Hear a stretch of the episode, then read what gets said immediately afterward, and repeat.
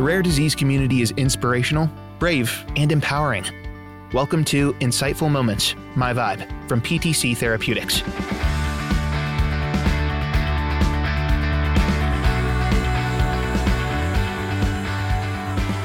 Hello, everyone, and welcome to PTC's Insightful Moments My Vibe, where we are elevating the voices of people within the rare disease community to inspire, inform, and comfort. My name is Paula Orandash, and I'm the Patient Engagement Liaison at PTC Therapeutics. Recently, we attended the 28th annual PPMD Conference for Physicians, Caregivers, and families affected by Duchenne muscular dystrophy. In the wake of a diagnosis of DMD, family bonds provide one of the most solid forms of comfort and security. But this can sometimes be challenging for family members as they shoulder responsibilities and learn to communicate their needs and experiences with others. On today's episode, we speak with the family members of those diagnosed with DMD as they share their experiences with learning to communicate with family, friends, and other members of their community. We begin today's episode speaking with Jason, a single father of a son with DMD. Being a single parent can be a challenge, but with the right support system, anything is possible. Jason opens up about the importance of co parenting and building community with others, the journey of a single parent, and how to discuss a diagnosis with your child.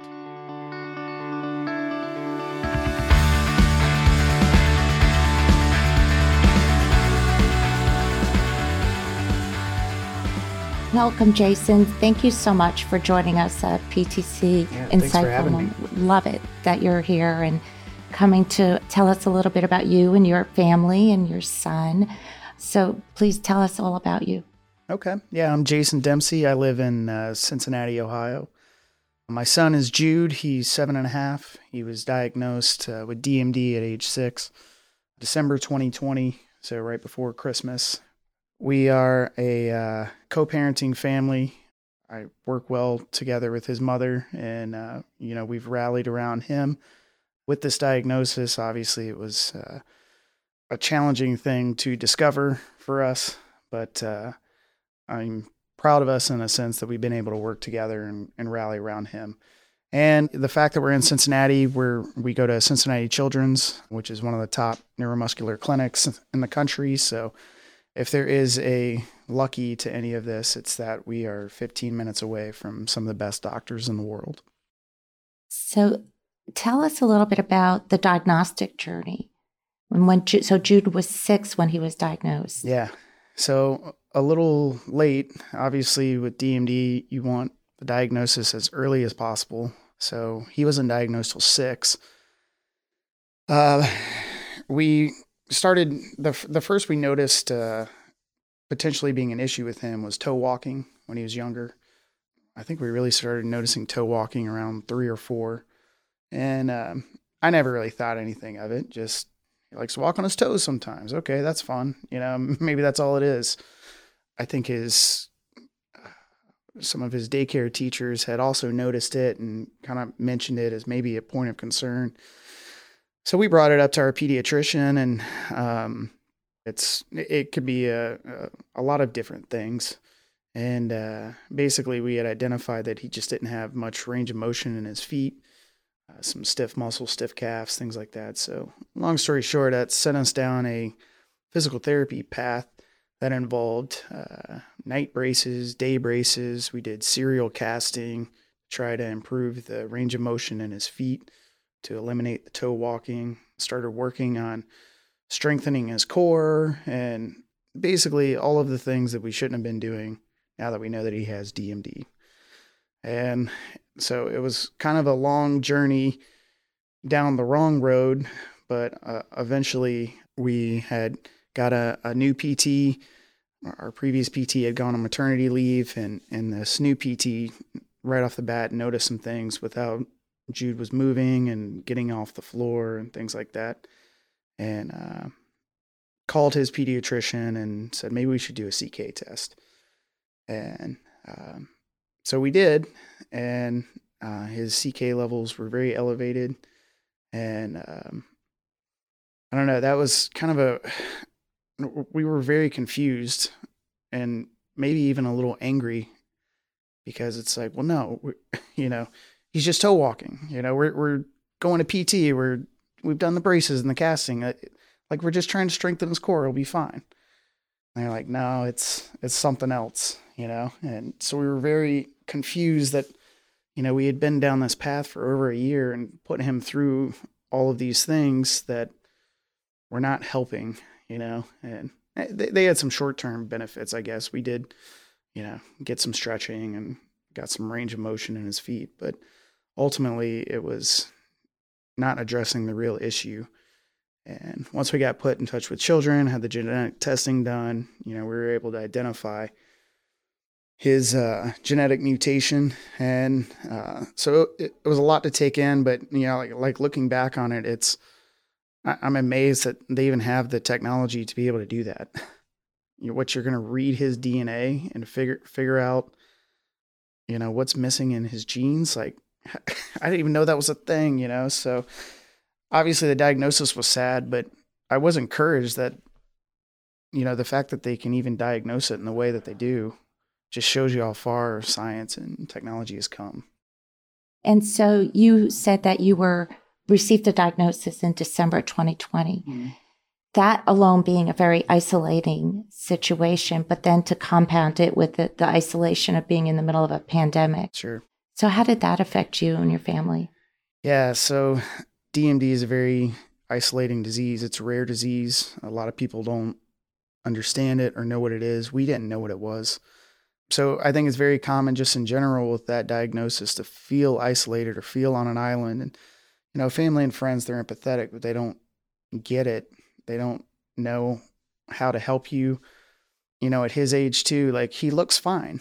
And so they, it's hard for people to understand the severity of it because right now he looks normal, you know, like there's nothing wrong. He'll be fine.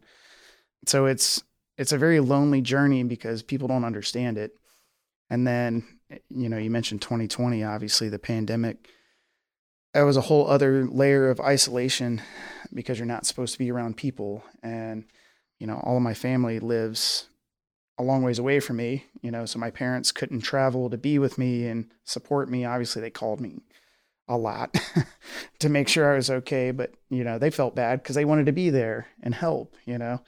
And you know, I'm a single dad trying to navigate, uh, and she's a single mom. You know, we're trying to figure this out, and we just don't have a lot of that support thanks to COVID making us stay away from everyone couldn't have family go to the hospital with you, you know, and it was it was a very lonely journey. And you know, especially with a rare disease, it's there's not a lot of people in the community that know what it is or there's not a lot of other families you can interact with. And that's what kind of led us to PPMD and some of these other organizations who are connecting you with, you know, the resources and the the other families. We got tuned into like Facebook groups with parents. And so, I mean, it's that helps a little, you know, and not feeling so alone. Um, but really, you know, being here for the annual conference is kind of my first experience and being around people who know what I'm going through, you know, and I don't feel like I'm on an island here. It feels more normal because it's everybody's new normal and everybody's going through the same thing. And so it's, I think while trying to learn as much as I can, it's it's been great to make those connections so that you know we can um, hopefully take those connections home with us, those friendships home, and feel less alone. And we talked a little bit about you being, you know, at Cincinnati Children's, and you really are in a great location when it comes to the DMD research and the science going on behind that. So I'm sure. Well, what does the support system through the medical center look like for you and, and Jude? Yeah, so it's a pretty large clinic. You know, they've got a bunch of great doctors. And, you know, when we first started going to Cincinnati Children's, I had heard that they were a great facility. They even told us, like, we were there one day and they said, Yeah, we got a family flying in from Louisiana tomorrow. I'm like, Man, so people are coming to Cincinnati from all over. And so, I, like, I had this awareness of them being a, I guess, a pristine group. And then really this week coming to the conference and seeing my doctors here presenting and it's like wow these guys really are rock stars you know and they're the ones who are working on my son and it was cool like just talking to them last night and you know as soon as i mentioned the name jude they're like oh yeah we love him you know and boy that made me feel so much i guess calmer or you know knowing that these brilliant people who are way smarter than i'll ever be are the ones who are helping my son. And uh, so that it really helps me feel less helpless because as a parent you you do just feel helpless. And especially a dad i think it's a natural male tendency to want to i just want to fix it. Or something's wrong let's fix it. Let's go. And i quickly realized with this diagnosis that this is not something i can fix so you know it's that's overwhelming for me and I, it's, it's comforting knowing that i have a great team behind us that are you know, helping him and, and giving us good advice. So that kind of takes some of the pressure off of me. I don't have to fix it. I can do something that I can do. What can I do? Well, I can I can help fundraise. I can get on podcasts and talk about it, you know. I can share my experience or try to help somebody else. That's within my you know, scope of control versus and I and I'll, I'll let the science I'll leave that to those guys because they're doing a great job. So that I think the impact of being a dad, right? So you're you're a dad first, and then all the other stuff you have to just align all the support, right, and how you're doing that. So it sounds like you are navigating that very well by first being here, yeah, right, and recognizing the clinicians are being a part of your life, and and the team of uh, professionals are doing their job, and you yeah. can do your job to be a dad, right? Yeah, well, I mean, it's obviously we we do the best we can. Uh, we there's good days and bad days, but yeah, I've I, I guess my natural tendency is to try to do a lot of things just myself, and I don't like to lean on other people a lot. But yeah, with this, again, I I quickly realized I can't do this on my own. You know, single dad. I work two jobs. You know, I keep myself very busy, and it's like, all right, it really does take a village. And uh, fortunately, my parents have moved to Cincinnati. Uh, they moved this past Christmas. So I have some family nearby, and Jude's family on his mother's side are they're great as well. So we're really trying to figure out what our new normal is and what everyone's role is and what everyone's responsibilities are and trying just to rally around him to help him, I guess, feel as, I guess, seamless or as normal as it can be, you know, under the circumstances. But uh, that's kind of our challenge and what our goals are is trying to make his life just as normal as it can be. And school is another layer of resources that we needed help with that we couldn't navigate. And so we're very fortunate again in our school district to have a great team of people there who are supporting and again helping Jude feel included and normal and but still giving him the support he needs. So, you know, we're a year and a half into this thing and I didn't know a year and a half ago how we were going to do it. And uh, fortunately, I didn't have to just do it. We had all these people who were like, we got this, you know? and that's been huge for us. I love hearing that. That's it sounds like you really are finding your village and pulling it together. Yeah. So tell me about Jude. What is he like?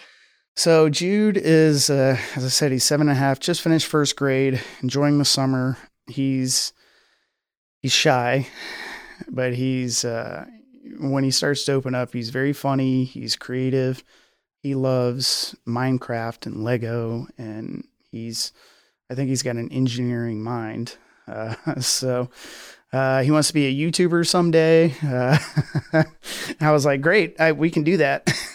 That's something we can do. So, but yeah, he he loves building and creating, and I think he's more creative at seven with Lego than I was. When I was a kid, I had to like follow all the instructions piece by piece. He's just, you know, throw them all in a pile and he's going to make something.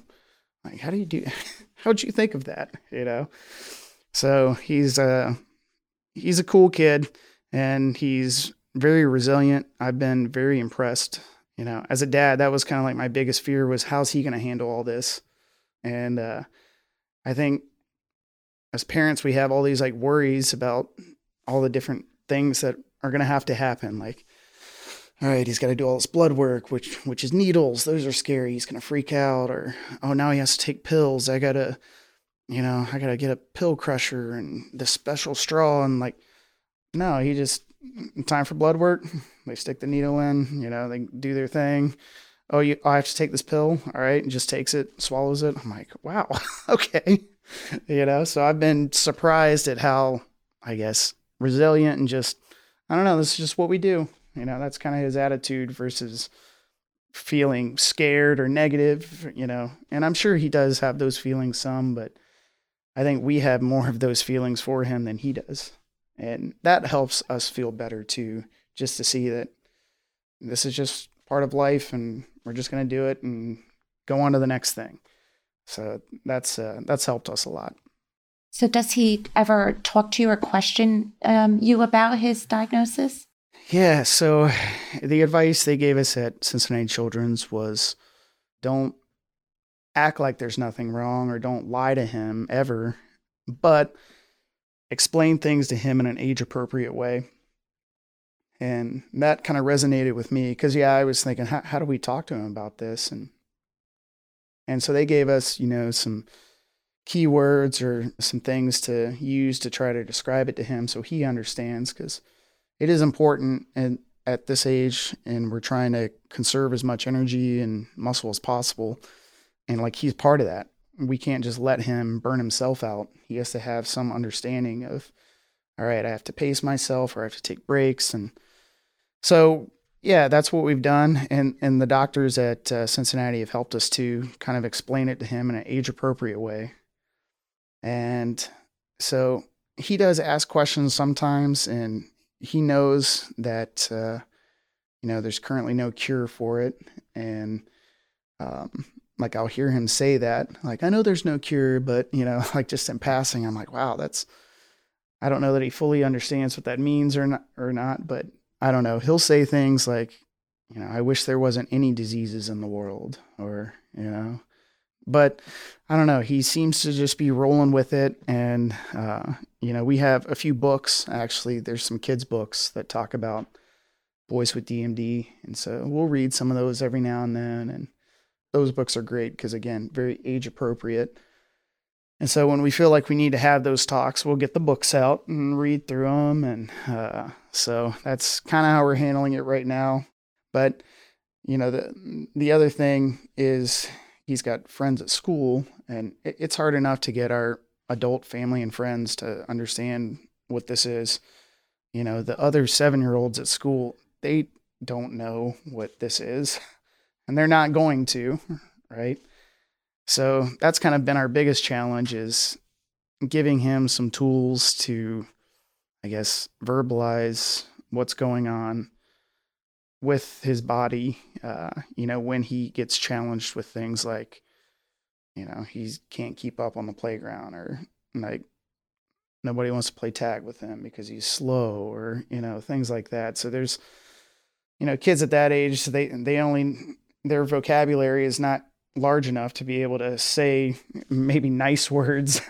All they could say is, you know, you're slow or, you know, you're weak or things like that. So we're trying to help him navigate that. And, you know, here's how you can maybe explain what DMD is to your friends so that they understand why you have to take a break or you can't participate in gym class like they do or, or whatever. So that's been a, a quite a thing.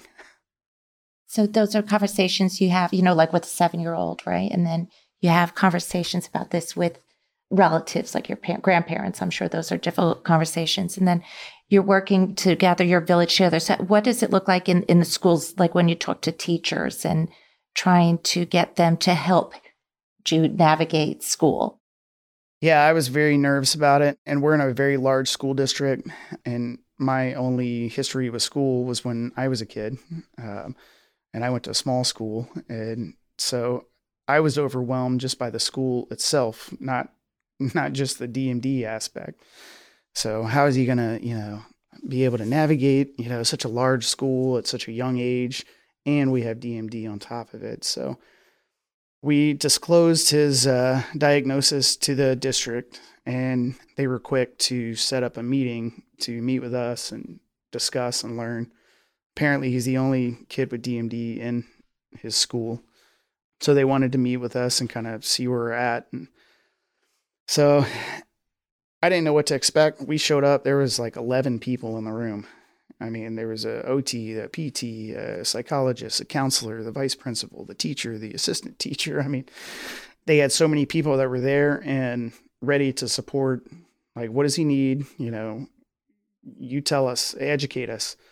And uh, boy, that made me feel so much more better because, yeah, I just didn't know, you know, is he going to have to fend for himself or, you know, are we going to have to like be emailing the teacher every week to complain about this or that. And nope, they were 100% on board. We quickly wrote a uh, 504 for him and, um, you know, got all of the accommodations that he needed.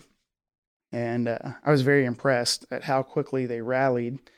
And as a district, too, they're committed to keeping all that information moving forward as he goes from grade to grade so that we put in a lot of work this year in his first year but now it's going to be a little bit easier as that information starts to pass on, you know, from year to year. So um, the biggest challenge we have, the, the only real hurdle that we had was just the walking. It's a large school, and walking from the bus to his class and back, and walking to the lunchroom. And I mean, poor little guy, like just he gets exhausted. You know, he walks to the playground and he's too tired to play. You know, so we are investigating for this next school year a mobility scooter or something to help him out. And already mentioned that to the school. They're 100% on board. They'll have it for him at the bus, you know, when he gets off the bus. And so we've been very lucky to have such a supportive group because I know not everybody gets that. And I see that in some of these Facebook groups where parents are fighting with school districts. And uh, we're just very fortunate that we had a school district with an attitude that was willing to help and support. It's great. It makes all the difference, right? It does. So at this conference, are you seeking out other dads? Yeah, I've talked to a lot of dads. And I have noticed there's a lot of moms that come here, but dads don't want to come. And I've talked to some of the moms too, and they're like, yeah, you know, my husband's just not ready for this yet. And uh, I can identify with that because I also didn't want to come here when I first heard about it. I was like, I'm not ready to learn what I'm going to learn, you know, not yet. And uh, I don't know, someone made a, I think I posted on Facebook a- asking in the group, like, have you guys gone to this conference? Like, you know, should I go? I'm nervous about it, you know, and the overwhelming feedback I got was we had the same concerns you know, we didn't go till our son was 11. We wish we would have went earlier. And I'm like, man, okay. So yeah, there's going to be some hard stuff, but if there's some good or some, you know, two or three takeaways I can get, then it's worth going. So I just decided, all right, I'm going. so here I am. And I, uh, some of the other dads I've talked to have kind of had some similar experiences, but it's cool. I've met like a kind of a, a broad range of dads here. You've got the dads who are like the yeah, they've done all the research, they know everything about, you know, and then you've got the ones maybe kind of like me who are like just nervous to even read or look about it, you know, because we don't like what we're going to see. But I don't know, it's cool to grab everybody's perspective and kind of learn and share contacts so that, you know, we can keep in touch because I don't know. Some of those guys seem a lot stronger than I am, and I probably need them in my life. Oh, it just gave me chills. this also, though, talks a lot, this conference talks a lot about science, the research, yeah. and so much going on in the hope. So, coming here, even though it may be overwhelming to the information, but do you feel some inspiration from the amount of researchers dedicating so much? Absolutely. Yeah. One of my friends texted me, I think it was yesterday, just to ask how I was doing. And I just, I was like, it's hard to describe, but if you can imagine a place that has so much sadness and hope at the same time, that's what this is. and I'm like, that's weird to say, but you know, everyone's struggling, but we're all like excited too, you know? And, you know, in my case, I've sat down with genetic counselors. And once I start to learn more about Jude's specific mutation, then that kind of opens up some conversations. Well, there's all these other trials. Oh, here's one that you kind of fit for, Jude would fit in. And so now that creates like this other layer of I've kind of been in survival mode for a year and a half and now it's kind of like I feel like I'm at that point where maybe I should start being proactive and looking into some of these things because this is the best science that we have at the time. It's the best we've had ever. And uh, so that's I'm definitely getting a lot of information and getting a lot more questions that I can take back to my team in Cincinnati, which actually they're here. So I've already been talking to them a little bit. Last night, I was able to talk with our cardiac doctor for like 20 minutes about some of the stuff I'm hearing here. And, you know, he can reinforce some of the things or clarify some things. And um, so, yeah, I'm obviously I'm glad now. I was nervous about coming, but man, I'm getting so much information that I don't think I would have got on my own. I don't think I would have been able to navigate all of this without being around, you know, professionals who can explain it in a way that I can understand.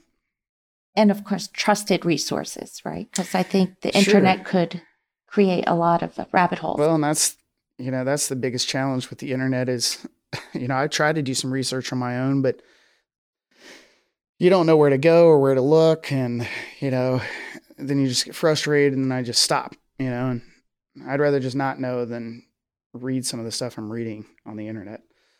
So here it's kind of, I guess, filtered maybe is a good word. They're saying, here's the good. Here, read this, learn this. Okay, thanks. That's what I needed. I needed someone to tell me what I need to look at or what I need to consider.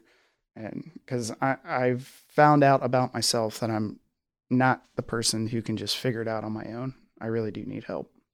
That's the first step, isn't it? For any of us to just, I need that help. And so yeah. being here does that. Yeah. So I am inspired when I see the young adults, the young men mm-hmm. here, you know, with Duchenne. Um, do you find that, have you had a chance to talk to any of them or?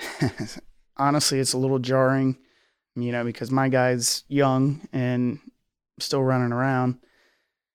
And like we all know what the future holds, but I, I feel like I have kind of kept my mind away from the future this last year and a half. My strategy has been all right, we have a checkup at the clinic every six months. Doctors tell me what I need to do for six months, and that's all that's all I want to know. so I have to do this for six months. Okay, I can do that. You know, six months from now, tell me what I got to do for the next six months. And my mantra has been like the easiest way to eat elephant is one bite at a time. That's kind of how I've taken it. So obviously, we know what the future holds for our boys, you know, with the equipment and whatnot, but I haven't seen a lot of it. And so coming here, it was a little jarring at first, you know, and it obviously makes makes me sad at first glance. But now that I've been here for a couple days, I'm seeing them around. I mean, they're having a blast here. I was in the lunchroom the other day and I don't even know what they were doing. There was like one boy was in the middle, the other two were like writing circles around him. I don't know what they were playing, but they were having so much fun. And it's like, you know, they're just this is all they know. This is this is life. They're gonna live it to the fullest, and it makes me feel better seeing them thrive and hearing different stories and seeing what they're able to accomplish and uh, you know they're, they're, brilliant individuals who are you know have their own hopes and dreams and to see them fulfill some of those dreams is is awesome so it you know it gives me hope that jude will do the same thing. He's been resilient so far in a year and a half. He's probably going to continue to be resilient as you know he becomes a teenager and goes to high school and yeah. I worry about all those things but he's just going to figure it out you know? That's just what kids do. I don't know how anyone could say it better. That was beautiful. That was wonderful.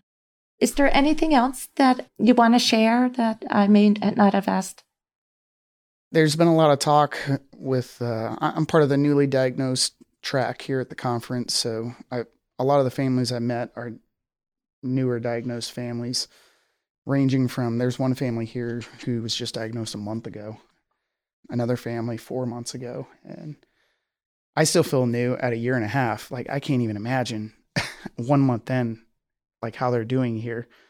So, um, but it seems like the reoccurring theme that everybody is struggling with, and I mentioned it earlier, is it's hard to like explain all of this to family and friends and it just it gets harder and harder to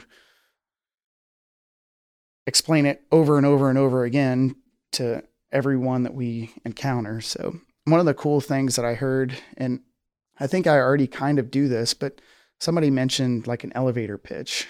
So the idea of an elevator pitch is in the corporate world, if you get on an elevator with a stranger and they ask you what you do, you can explain your career in the 30 seconds it takes to ride the elevator.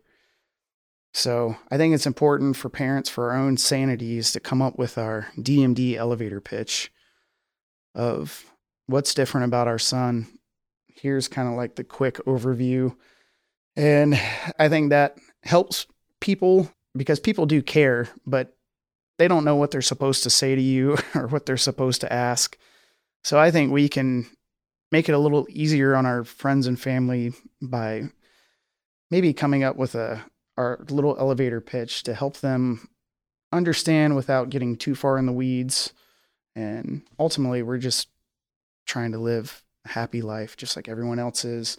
We don't need to get into the weeds with it. And I think that's the kind of frustration we had early on was just having to go, rehash it over and over and over with family and friends and trying to explain it. And someone had mentioned that uh, in one of our sessions, and it kind of resonated with me. I think I kind of do that already, but if I can give some advice to anyone listening, figure out an easy way just to explain it. And you know, I think that's good for the boys too, that they can kind of advocate for themselves too with friends. What's an easy way to just kind of explain what this is so that they understand that something's different, but it's okay. Like we'll be all right. I love it. I love it. I so thank you. I so thank you for sharing all this. And hopefully we get to meet Jude next year. Yeah, that'd be great. and you'd be one of the ones running around doing all the craziness that's going on here with oh, them. Yeah. So, well, he'd be in the pool. That's, that's oh his, yeah, that's his favorite thing is the pools. So. There you go. There's plenty of them here, aren't there? I saw that. Yeah. so, well, Jason, I can't thank you enough. I really well, can't. Thanks for having me. Uh, like I said, I earlier, this this is something I can do. I can talk about it, and if it helps one person, then all right, that's something I was able to accomplish. And because I can't do a whole lot, and like I said, the science here is so over my head, but if I can help some other families, that's what I want to try to do. Well, I think you will. I really do. So thank you. Awesome. Thank, Thank you. you. Awesome. Fabulous.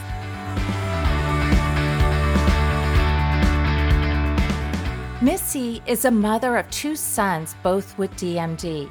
From the shock of learning you are a carrier to diving down the rabbit hole of Google and WebMD, Missy shares her journey of resilience and the path she took to find community. She also touches on the importance of self care and learning how to ask for help.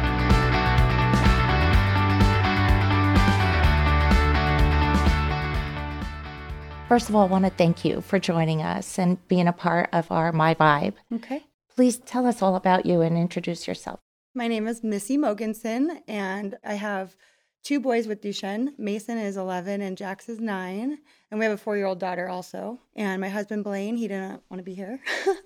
um, but we're, you know, just a family. And we got diagnosed in 2018. So it's still pretty new for us. But our older son, Mason, his decline has been pretty rapid because he was kind of late to be diagnosed. And so he's already in his wheelchair full time.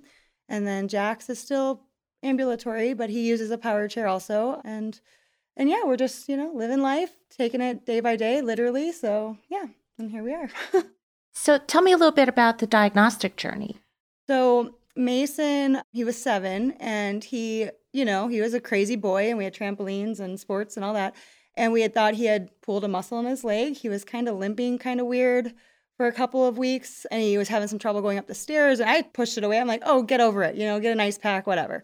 And then my aunt, who's in the medical field, she's like, no, I, I think you need to have him looked at. You know, I think there might be something wrong with his hip.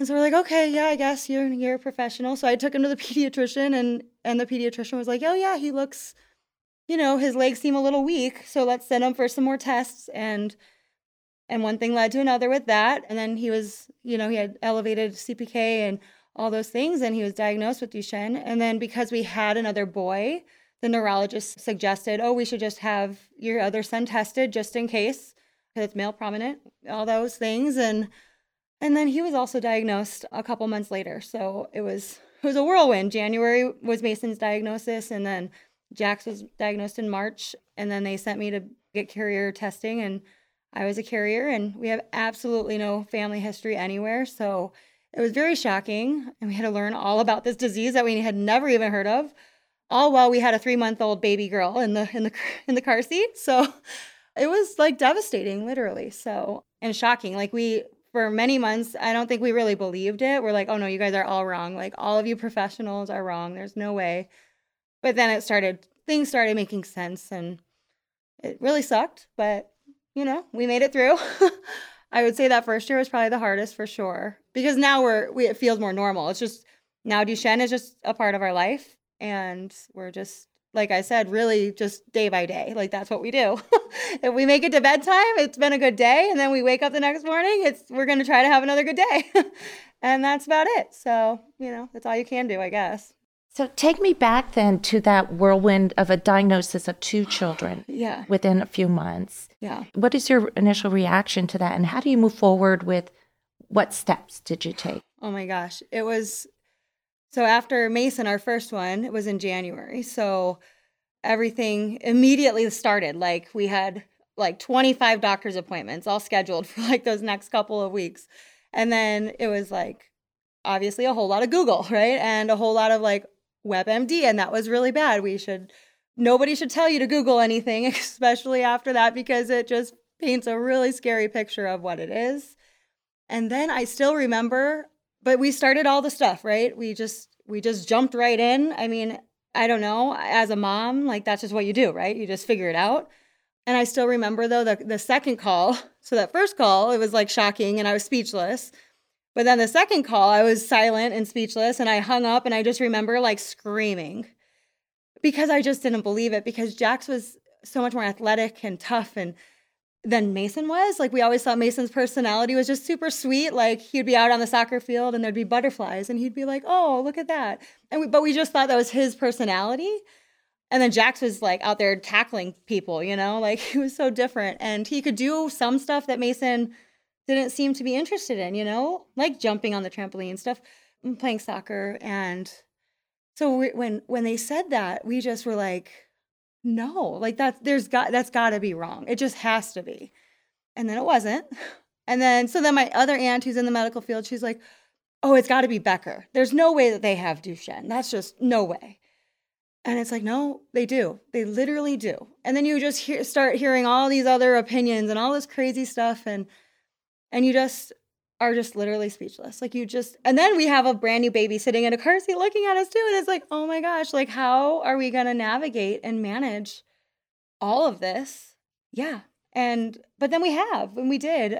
Like I remember, like I don't remember a lot of the details, right? But you remember like these moments. And I, I don't think I'll ever forget those first calls. I remember exactly where I was standing, like how it felt. Like I, it was just, it was a whirlwind for sure. And it's and it's something I just wish nobody would ever have to experience for sure because it was horrible. So, but then they're still looking at you, right? So then it's like you still have to have composure a little bit because you you just don't want them to be scared because this is terrifying for sure. I think also what got us through it is our faith is really strong and as a family, I think that helped. Because even like our older son, that old soul, like super sweet, you know, always, always from the beginning, even now. And his life is so hard. And he's just always like, it's just part of God's plan, mom, you know? And I think that has helped tremendously for sure. Because I don't, I don't think if we had that, I don't know if it'd be that easy. Because then what would we be trusting in? Really, we'd be like, oh my gosh, this is so awful. So yeah, I guess that's that's what it is. so you have to start building a community at some For point, sure. right? Mhm. For like someone who's just facing this for the first time, Mhm. how do they start beginning to build their community? Well, that's interesting. So, you know, we came to our first parent project conference in 2018, and it was right after their, those diagnoses. And everybody told us we should go, we should go. And I think it was probably not the best idea because it really terrified us. So then instead of like embracing community, we kind of stepped back a little bit because it was really scary. So I would say if I could go back, right, I would be like, I, I would have waited to do that and I would have slowly joined some of the groups because then I think it would have been easier for me to make those connections. Because now, three years later, I want those connections and I need them, but I'm kind of late in it a little bit, you know? So I think it's a little bit harder. I don't know. I don't know if that makes any sense either. I feel like I'm rambling.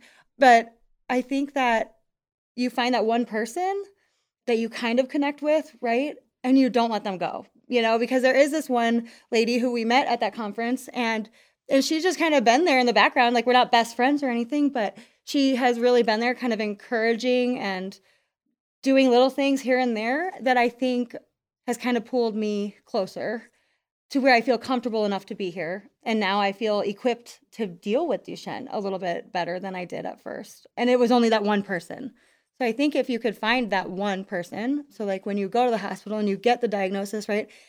And sometimes the doctors will tell you, like that's how I found out about Parent Project is they told me, oh, this is this is this person, this is this organization, you should reach out. You know, there's connect groups, those things.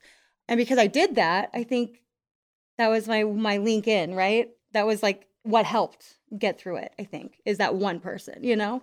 So I would say if if you have that chance at your doctor's office or whatever to get those cards or to get that pa- packet, don't like feel weird to reach out to them. Like do it, you know, because I I think it's so much harder to do it alone for sure. And if I didn't have that one person, I don't know I don't know how I would have navigated those first couple of years for sure. Like especially like with the kids' schools and stuff because they were so young without her, you know? So tell me, like, how you felt for your very first day of the first conference to how your first day, you know, these years later. Yeah, okay. My first one, I was obviously terrified and scared, and I did not bring my kids because I was afraid of what they would see and hear. So I made them stay away. This time, you know, and, and a lot of the times last time we we would leave because we couldn't we couldn't be there. You know, we'd be bawling our eyes out and we didn't really know a lot of people, so it just felt really weird. And then we would see other kids who were further along, and it was like heartbreaking. But this time, we came like with so much more positivity, and we feel we're like Duchenne pros now, right? We've been doing it for so many years that it's like I said, it's just our life. Like it's not different anymore because it's just normal. And even our kids, they they were so excited to come. And at first, they weren't. They were a little skeptical. They were they were unsure, and I was a little bit terrified. Again, a little scared to let. I mean, now they're 11 and nine, but I I was scared for them to see Duchenne for all it's worth. We're very honest with them, so they know some of the realities of it, obviously, but they don't need to know all the details of Duchenne, right? And so I was a little worried. But seeing them yesterday with the other kids, like I was telling somebody else, I was like, it seems like a weight has been lifted off of them, not just me, but them, because they feel like you could just tell they're just so happy and they're like racing down the halls with other kids and they're just, you look at them and they're so full of joy. And I'm like, oh my God, I think it's doing more for them than me, you know? And I was all worried about bringing them. And yeah, no, I think I think it's just because nobody's looking at them weird because everybody knows Duchenne. so it's just it's been wonderful, obviously, and I'm so glad we got like we came and I brought the kids because again I was fighting with myself like, do I bring them? Like, do I let them see? Like, you know, because it's hard, and I don't want them to be scared. And they're not the ones that are scared. I am. so I think that it is so different. Like those few years have really made a difference, you know. And I think once you get past that like initial you know denial and get to that acceptance and then and then you lean on that one person it just kind of trickles it's like dominoes and then it just becomes your life and you know you don't want to be miserable all the time. And so we that's what i uh, tell my kids all the time. I'm like we just have to get through today. Let's just don't worry about tomorrow or next week. Let's just talk about today you know like and we really live in that. Like if one of the kids is like what's for dinner tomorrow? I'm like who cares? We don't know. Like, let's not talk about it. so I think that that's just what you got to do, especially with all the stuff that comes with Duchenne. Thank you for sharing that. Yeah. Tell me about the boys. Okay. What they like, what they're, you know, how they get along. well, they're 11 and 9, so you know, mostly fighting. No. Um they do fight a lot. Oh my gosh, it's like constant, it's like competition uh, like all the time who's faster, who's better, who's smarter. I hope that's normal. I don't know. Everybody says it is, so I hope so. Mason is extremely like intelligent, very smart, sometimes really annoyingly smart, and he loves chess. He is nationally ranked in his chess game. Yes, I have no idea how to play with him anymore, so I don't even know what he does half the time. I'm like, "What?" It makes no sense to me. but yeah, he's very smart and he loves chess. Like that, he will talk your he will talk to you for hours about it. He will teach you He's very patient with his brother, trying to teach him stuff. So, and he's very kind and very old school. Like, he's just so sweet. He's just, his personality is just very, very calming. Jax, on the other hand, is a little bit crazy. He is very rough and tough. Like I said, that has not changed. He still wants to run and go nuts and play sports, and he is extremely into hunting and loves to shoot bows and arrows and we've put him in some adaptive programs where he can he has learned how to shoot his bow from his wheelchair they've made special targets for him and that's been wonderful because i also like to tell them you know when they say they can't do something i'm like yes you can it's just going to be different and that's that's what we, we're to do. You could literally i tell them all the time i'm like you could literally do every single thing anyone else could do. So don't ever think you can't you know? It's just to be different. And that's okay. And with archery that has how it's been you know? And in that he's met other kids. Like we met a, a little boy who plays uh, does his bow with his mouth and they've become really good friends because they're they're doing it different but they're still doing it. And it's and they're with all the other kids. And so it's just wonderful. I mean we get a lot of stares but i'm like whatever. I don't care i've gotten used to that so it doesn't bug me anymore and jax is not as as intelligent as mason but he's more street smart for sure he could he could survive in the wilderness probably for weeks without anybody, you know? Whereas Mason, he would fail after one day kind of like me. But yeah. And then Gracie, she's our four year old daughter who was completely unexpected. And then we realized that, again, part of God's plan, right? She's hilarious and so funny. And she, she takes care of the boys in ways like that are just so I don't, I don't even know I don't even have words to describe it. You know, it's like it was so meant to be that way. And even the boys just love her, you know, and and she literally does anything. They drop stuff, she she picks it up, you know. She she's just like their little caregiver, really, in a lot of ways. And so it just kind of all makes sense how how it's worked out a little bit. But yeah, they're just they're all crazy for sure. but we just really try to focus on on the joy of the day instead of the sadness because we could be sad all day long with Duchenne, you know, but it's just it feels better to be happy. so a lot of times I'm like everything is like bittersweet because that's really what it is. I mean, everything we do, it's like happy and sad because that's the reality of it, you know? But the other day we watched the Buzz Lightyear movie and you know, at the end he had the the chance to like change his his past, right? And have a different future. And so it, you know, I I know it's Buzz Lightyear, but you guys, I was like Paul, I cry and like everything. So I'm like, I'm like, oh my gosh, that's like such a crazy thing to think about, really. Like if you take it into into perspective. And I asked the boys after the movie, I was like, so would you guys would you guys change your life if you had that chance like Buzz? And they and both of them were like, no.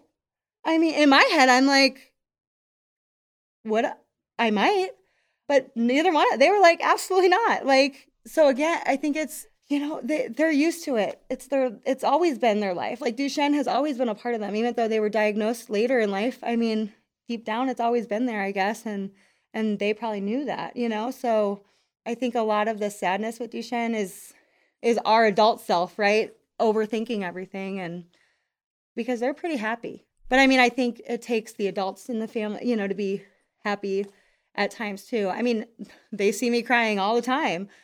So we're very honest, you know, but I think that because we take it day by day, also, it's a little bit easier to kind of get through that. And I think that's why they are so good with it because I tell them it's okay to be sad, you know, it's okay to be angry. We could all throw some stuff if we want, and we do. But then we have to we have to get over it also and then pick up the pieces and carry on. So that's what we do.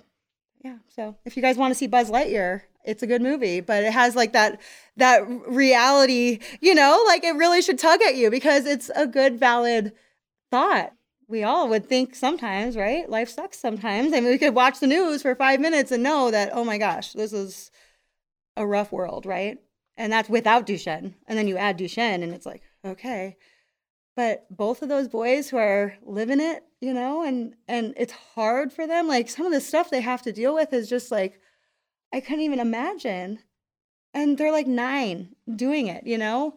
And both of them said no, they wouldn't change their life, like without even a a thought it like they didn't even consider it they're like no like i want I, i'm like i told my husband i'm like i wish i could have videotaped that so i could have shared that because it was kind of like mind-blowing that they were both like no and even our daughter she's like no like they're all good with it you know so i think that i don't know you know i think that helps a lot so so do you think that you could say great job mom I don't say that. I, I'm always usually saying, oh my gosh, I could have done better. I could have done this.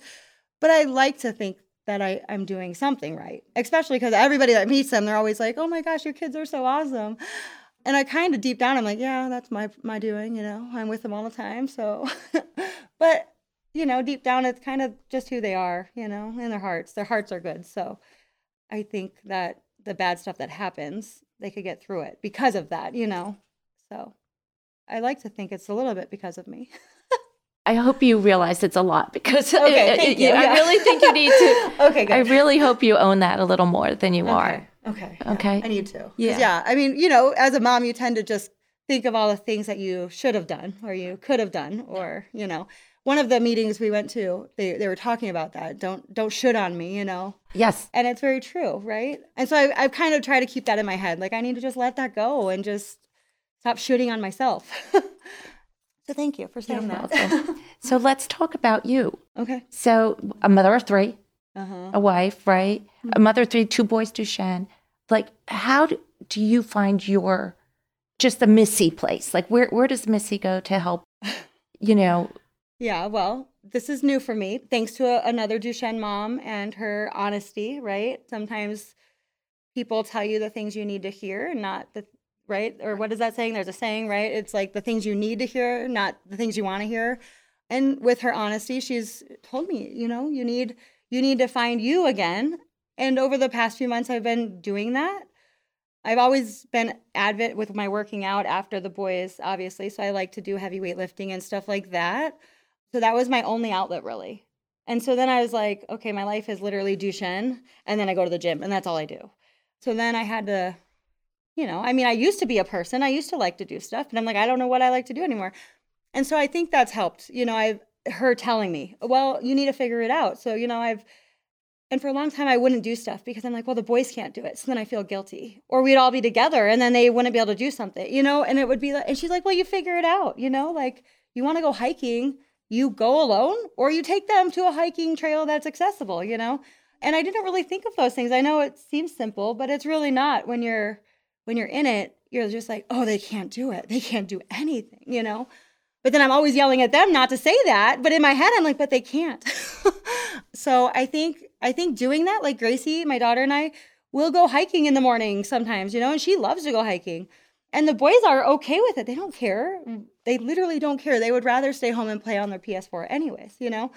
And so I think finding that kind of balance has been extremely helpful, like for my mental being. And I've noticed that it seems like now that I'm in a better place, doing like finding me again, like I, you know, just going on a walk by myself or going to sit at Starbucks alone for a little while. And I'd feel guilty doing those things, but now I feel okay to do those things. And I feel like everybody will be okay at our house and allowing my other like other people to help. That's still very hard for me because I'm like, oh no, it has to be done my way. My way is the right way. My way is the only way. But the last like six months, probably, I've really handed that over a little bit. And I've been very open to allowing like my sister in law to help and to stay with the kids and to do things her way because at the end of the day, it works also. It might just be different, but it works. And the kids are happy and everybody's fine.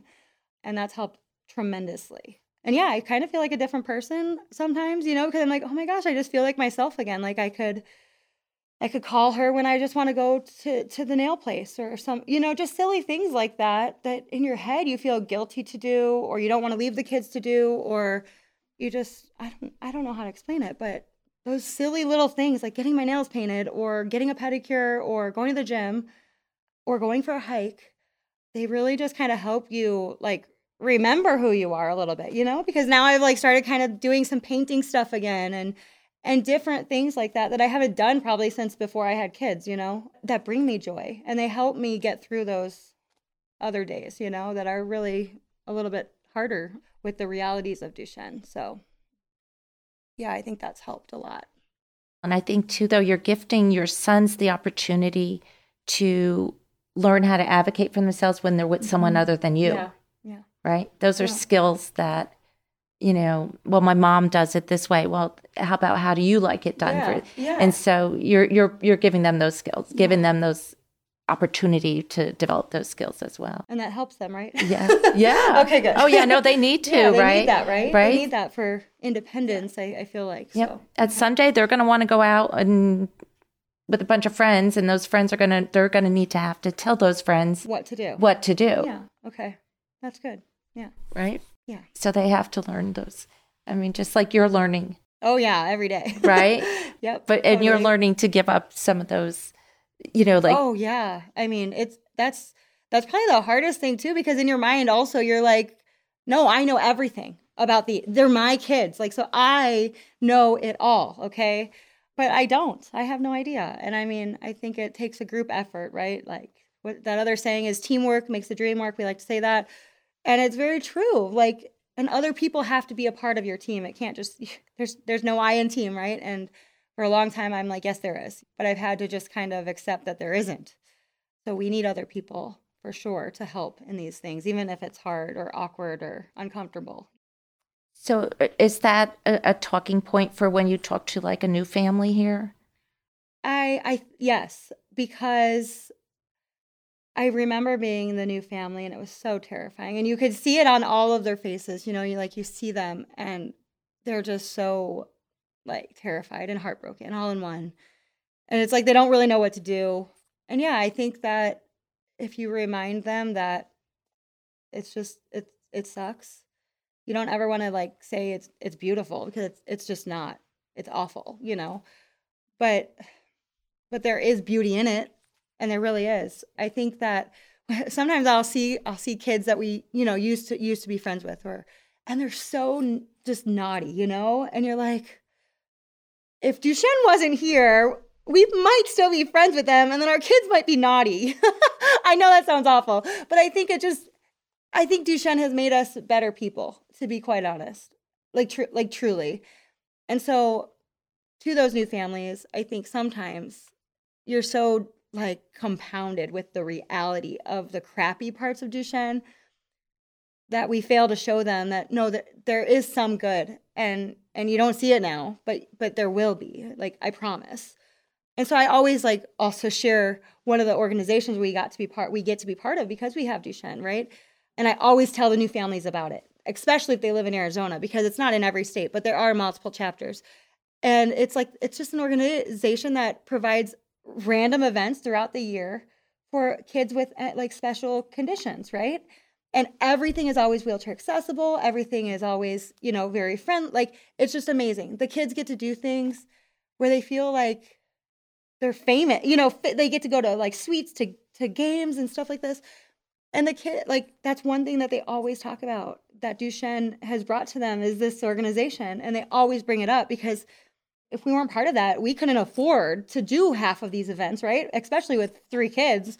Stuff is so expensive. So I think that and so that's my number one thing that I tell new families. I'm like, "Hey, have you ever heard of this organization? You need to join it, you know, because it will it will be life-changing, especially cuz then the only other families at these events are other families in special situations like that with other, you know, and sometimes you hear stories that are much worse than yours. And I know this might sound awful, but it it's kind of helpful sometimes to hear those things because then you're like, you know what? I thought we were at the end of our, you know, but it could be worse. It literally could be worse. And it always could be, I think. So I don't know. I guess, does that make sense? It does. It does. okay, good. so we had a couple siblings here earlier okay. as d- girls, Uh huh. and they are so immensely proud of their brothers. So I I know she's still young, so like you know it's it's Yeah. you know for us like. But what are you hoping for her? Like what are you hoping the- you know like the relationship? And it already sounds like she's owned them. Oh as- yeah. Oh my gosh. She's so yeah.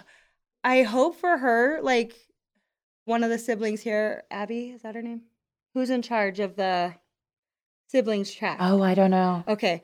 There's a girl, I'm sure anybody listening knows her name and it's really awful that I forgot it because she's really amazing and I and I heard her at one of the other meetings talking about, you know, she's doing the siblings thing and she's just so wonderful like and you could tell she's just so like chill and so sweet and so cool.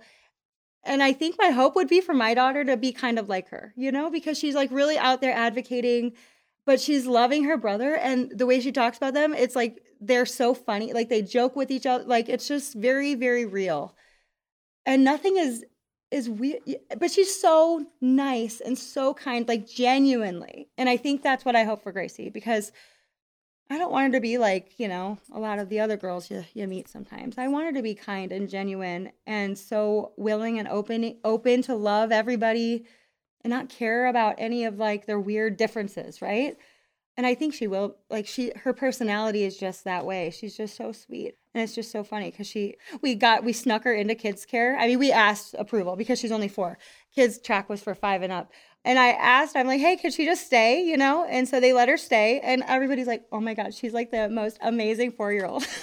I'm like, oh, thank you, but but she really is. But it's in her, na- it's just her nature. Like she's just so sweet, and I think it's because she all she knows is Duchenne, so she's had to be, you know, like she doesn't really have a choice. I mean, she has no choice. She's living Duchenne also, and so I hope it just kind of carries on, and she just is a nice, kind, loving person for sure.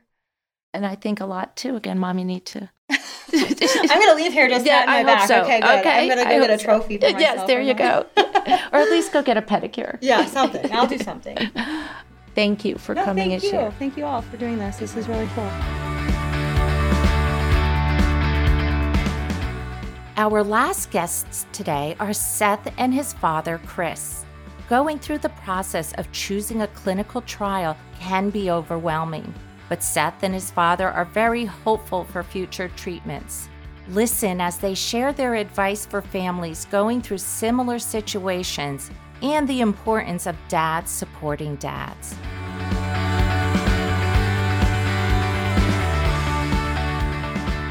First of all, thank you so much for being part of our My Vibe. And we want to welcome you. And I would love for you to introduce yourself. Seth, do you want to start? I guess. See, what's your name and where you're from? My name is Seth, and I'm from Kentucky. And how old are you, Seth? 16. And can you drive yet? Uh, no. Not yet. That's right. Yes, very good. We're the Kate family. My name is Christopher. My wife is Tammy, and we've been married for 22 years. And Seth is 16 years old, and so uh, yes, Well, welcome. you. welcome. So, is this your first conference? No, I've been to a lot of them. Okay. So, what's your favorite part about being here?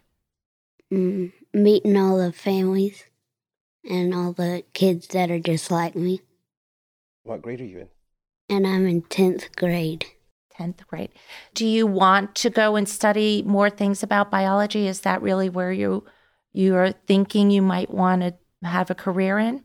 Yes. Yes. Do you know specifically what kind of career in biology? Um, to study sea turtles. Sea turtles. So do they have sea turtles in Kentucky? No. Well, we do at the aquarium now, Yeah. yeah. but not out in the ocean. yeah, we're not near an ocean. Does that mean that you you like to go to the ocean? Yes. Yes. So where's your favorite vacation spot? Mm, probably Florida. Florida. Yeah. yeah. They have sea turtles, a lot of sea turtles there. Yeah. Yeah. What do you like about the sea turtles? Um, their color and how they can swim very fast in the water, but they're very slow on land. Very smart, very good. Dad, can you give us a little bit of the background about maybe the diagnostic journey and what that looked like for all of you? Absolutely, yes. So uh, Seth was diagnosed at the age of five for his kindergarten physical. And during the physical, we showed the doctor a video of him playing soccer because uh, we've always let Seth do what he would like to do, whether it's air bounces, soccer, baseball. And at, at age five, when you're at the AYSO level, all the kids really just float around in an amoeba anyway, around the ball. But always the amoeba would be here, and then Seth would always be trying to be catch up to the amoeba. And so we did a video, showed the doctor the video, and he paused the physical and uh, said, I think we need to send you all over to Children's Hospital and do a CK test. And, and at that moment, you know, Google is uh, a horrible doctor because my wife goes online and Googles CK test, thick calves, slow running, and Duchenne popped up immediately. And uh, so the next day, the doctor got the, the results and the CK level, uh, they stopped it, I think, at 18,000. And so now it was time for the uh, testing of the, the DNA and what, what's going on. And so uh, from there, about two weeks later, we got the phone call that it was Duchenne muscular dystrophy. And so, sadly, when we uh, were in Knoxville, uh, the Children's Hospital there was amazing, but they just don't have care. So the neurologist there said to us, uh, we need to send you either to Cincinnati or Columbus. So that's where we found more about Duchenne and, and understanding. And then, so yeah. So that's our journey, uh, finding out to today. And so you talk about drug trials. How did you make the decision when you're especially three, right? So mm-hmm. that kind of changes, you know, your day to day life, right? By participating in Seth going back and forth. Tell us like what the thought process was in choosing a, a clinical trial. Well, our first thing was hope. There was a lot of sacrifice on our part, having to miss work, but at the same time, we knew the benefit just for Seth, but not only Seth, all of the boys. And that's where Seth, you know, when he got to age 10, because we, we started him at age five, six on his first drug trial. But by age 10, we are like, now it's your choice. Do you want to do this? And he said, yes, because I want to help others, not just me, but other boys in this uh, journey. And so, yes. So, Seth, do you realize that by doing that, you really have been a pioneer in research? Do you feel that? Yeah. Do you remember going to the clinical trials? Yes. And so tell me how you felt about it. At first, I felt worried about it because I don't like uh, needles or anything like that. So, yeah. But it didn't turn out to be that scary, did it? No. No. So, being here though now and seeing all these scientists, right? And all these great researchers talking, you're just as important as they are. You know that, right? Yeah. Okay, good you obviously are seeing the changes in what's happening in research, you know, mm-hmm. and what we're what's being done. And so can you give us a little of your thoughts on all of that that's happening? Absolutely. When we started this journey 11 years ago when he was 5 and and we did Google uh, Duchenne muscular dystrophy, there was not much hope. PPMD even warned us when we called to say, "Hey, where do we research? What do we do?" And they're like, "Do not look at anything 2010 and below because the research had not caught up yet." And so uh, we knew that the steroid was coming out. We knew some other things that were happening in the industry. So it, has been huge what's coming out uh, of the pipeline. And and for parents, we have to understand this is a lengthy process because safety for our children is so important. So drugs that Seth are on now are finally getting through the FDA. Drugs that we're seeing at age five right now, because Seth has aged out. So these younger kids who are getting involved and who are diagnosed with Duchenne, if they can be involved, it really does help the older boys too, because these medications can help them. So um, yeah, that's that's kind of the whole process, and, and it's exciting to see where PPMD plays in the legislation process. Because not only do we work with drug trials, but we also have to talk to politicians in DC to say, hey, this is an important cause. This is a rare disease. We don't have 10 years to run these trials and placebos and everything, double blind placebos. So it's important that parents stay involved, stay active, and understand where these drugs are. That's great. So when you're talk, if a, a newly diagnosed parent were to talk to you, what are some of the things like that? What does that conversation sound like? that is a great question. And so my wife and I, we are members of the Connect groups in PPMD. And so we try to find those parents who are newly diagnosed parents. And the first thing we say is stop, pause, breathe, take care of your son first. There's so much information out there that you can become overwhelmed but usually there's a parent in the household who is the researcher and the other one that's the solver of the problem. And i was the solver of the problem and my wife was the researcher. This will we see this happen a lot in families. They'll switch. The husband's the the solver the wife's the researcher back and forth. But each of you encompass what your desires are. Do the research do the problem solving but take it in slowly I remember as a newly diagnosed parent, I think we drove around for about two weeks, literally in a fog and numbness, because we thought it was a death sentence. That's what we uh, research and everything. And it's not. Let me encourage parents right now there is hope, lots of hope for our boys. Our boys are living to 39. Seth is 16. We've got 22, 23 year old. So parents understand there is hope and PPMD, your local doctors, especially approved PPMD uh, clinicals, uh, are amazing folks who will walk through this process with you. So I, I hope that answers your question for new parents is, is just relax. I also would encourage you find uh, a family who has a boy who's older, would you not, Seth? So they can kind of walk you through it. Now, we're not going to shock you with all the details of the whole progress of uh, uh, muscular dystrophy, but we're going to tell you things as you experience them to go, okay, this is a, a normal or natural process of Duchenne. And you know what? We have more and more boys walking. So, parents, let me encourage you right now. Let me encourage you. Let your sons do what they want to do. If they want to play baseball, let them play baseball. If they want to jump on air bounces, let them jump. Because I still remember today, our first doctor's appointment, the doctor said, do not let him jump on an air bounce. And we went, what? No way. So we've let him do everything but football. That's the only thing we've stayed away from was football, right? So you you've done soccer, baseball. Uh, what other sports have you done? Was there others? Basketball. Basketball. That's right. You did basketball, upward basketball. We didn't do hockey. Yeah. So just take it day by day and treat your child, your son, just like you would any other siblings. So yes. Just talking father to father. Mm. What does that conversation sound like? I think as dads, we de, uh, de compartmentalize uh, everything. We want everything in little boxes. And so we take this diagnosis and we just put it in a little box and when we're ready to deal with it, we'll pull it out. But then when we're not, we'll put it away. That's what I really believe is how we handle it. And then a lot of times too, we veg out by watching TV or we do video games or we do other things that take our mind off of it. Because I, I think as most dads, we, we're, we're tuned to solve problems. That, that's what we're tuned to. And I've learned that I can't solve this problem. It's just something that I have to learn to deal with. And I don't like the word cope, but hope. That, that's what I like to use as hope.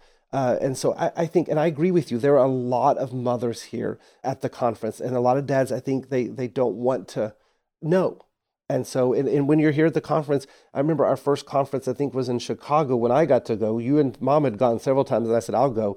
Uh, but it's hard to see the different stages of Duchenne. But we have to pause and remember these boys that, that are really older, they don't have the drugs that these younger boys are having. So what you may see now is not what your kid is going to look like at the, that age. Or and so yeah, it's hard for dads. I'll tell you, dads, I, I feel for you, and and we're in this together though. And so uh, yeah, I encourage our dads. You got this. We got this together. So Seth, what are you after we're done here? What are you planning on doing? What are some of the activities they got going on for you guys? Probably going swimming later tonight. Yeah. And I think swimming is a big thing for kids. Why, why do you love swimming? Because I can run around and jump and do stuff I can't normally do on land. Is there anything else that that I haven't asked that you'd like to make sure that you know we share? Mm. Duchenne is a journey. Take it one day at a time. Find other families and connect with them. They're the biggest support system. They're the ones who've gone through this, especially with older boys who can advise you on what doctors to use. And, and maybe there are some doctors that we don't visit because of bedside manner or something, but uh, really connect with PPMD, with the groups, the families, and get plugged in. And even if you're scared or worried, uh, it, it's a part of all, all of our journeys. Uh, all of us cross those bridges in life, but the, but we're here to support and help our, our families and, and PPMD especially. And so I, that's what I would encourage. Thank you, Seth. What about you? Is there any any like uh, you know words of wisdom I should hear? Mm, I guess just have hope. That's perfect. That's a perfect way to to finish this up. Thank you for that. You're welcome. well, thank you so much for being a part of this. We really enjoyed hearing from you, and this is uh, so nice, Seth, for you to come and share. And I hope you had fun. I did.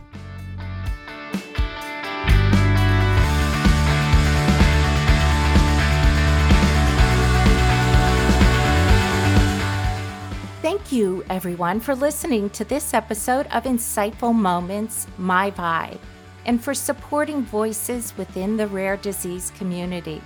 Thank you as well to everyone who shared their story on today's episode. Please visit our website at www.ptcinsightfulmoments.com for more stories and resources. If any of the stories resonated with you today, please let us know by leaving a review wherever you are listening or by sharing this show with a friend.